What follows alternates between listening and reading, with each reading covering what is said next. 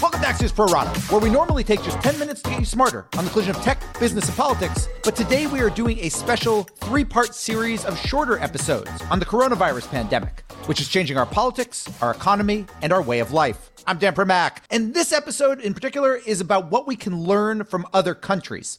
As of Thursday morning, America had the most coronavirus cases in the world, with Johns Hopkins reporting at least 82,000 infections and over 1,000 deaths. That's more than China, Italy, or Spain, let alone countries that handled things much better, like South Korea and Singapore. So, to dig into what we do next, we are joined by Axios healthcare editor Sam Baker. And so, Sam, let's start by looking at a couple of those countries, like South Korea and Singapore Everyone feels handled things well. From your perspective, is it too late to emulate them? Yeah, it is, which is sort of the bummer. What they did was not necessarily all that groundbreaking.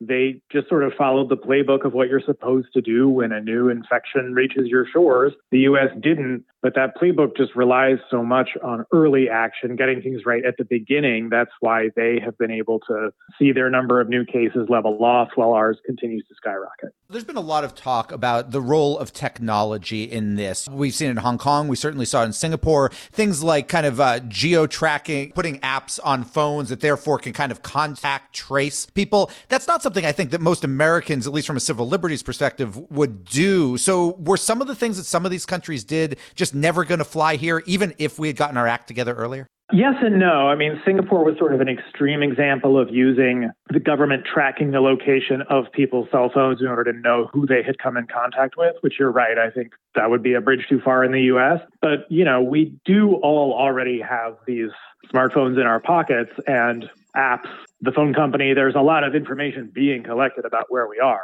So I've talked to some experts who say, you know, maybe not quite the individual level that Singapore did, but, you know, you can use that to say, for example, hey, people in this city are not staying home like we need them to, and to sort of do a localized, more population based response that maybe is not quite as big an infringement, but still uses technology in a somewhat similar way. In addition to that, if you look at the countries which handled it well, or even some of the countries that didn't handle it as well, but maybe we've seen the curve start to flatten a bit or flatten a lot, like in China, what steps do you think right now, were you sitting in the White House or, or kind of, you know, king of the country, what would you be doing right now based on what has been done elsewhere? I think what I would try to do is keep people to a large extent locked down, try to continue the aggressive social distancing that we're doing right now in the US while we get more testing up and running and hope that some of the patients who have it right now are infecting fewer people. Talk about lockdowns. One of the countries that did kind of the, whether you want to call it harshest or, or most uh, wide ranging lockdowns early was Italy in some of its areas. That happened before we started doing it. Does the data seem to show that it has been effective there?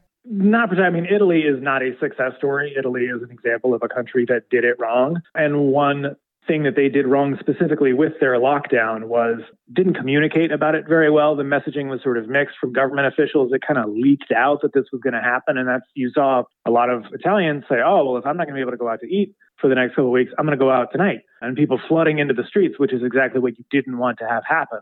So then you just had a lot more sick people locked down. It's sort of the best thing that the U.S. can do right now, but it, no, it does not always work. We spoke earlier today in one of these other episodes we put up today uh, with Alison Snyder, uh, Axios a science editor, about the idea of a serological test, which could help track who's been infected and recovered. Are there tools and tests in development now that you think could help us contain this virus sooner rather than later? And, and is that something we've seen other countries do at all? Yeah, I mean, that sort of gets to the heart of what's so frustrating about the U.S. response to all of this is none of it requires really crazy innovative tools that we have to go make up for the first time. You know, it's not going to the moon. We need to do a lot of things that we know how to do. We need to use a lot of tools that are right in front of us.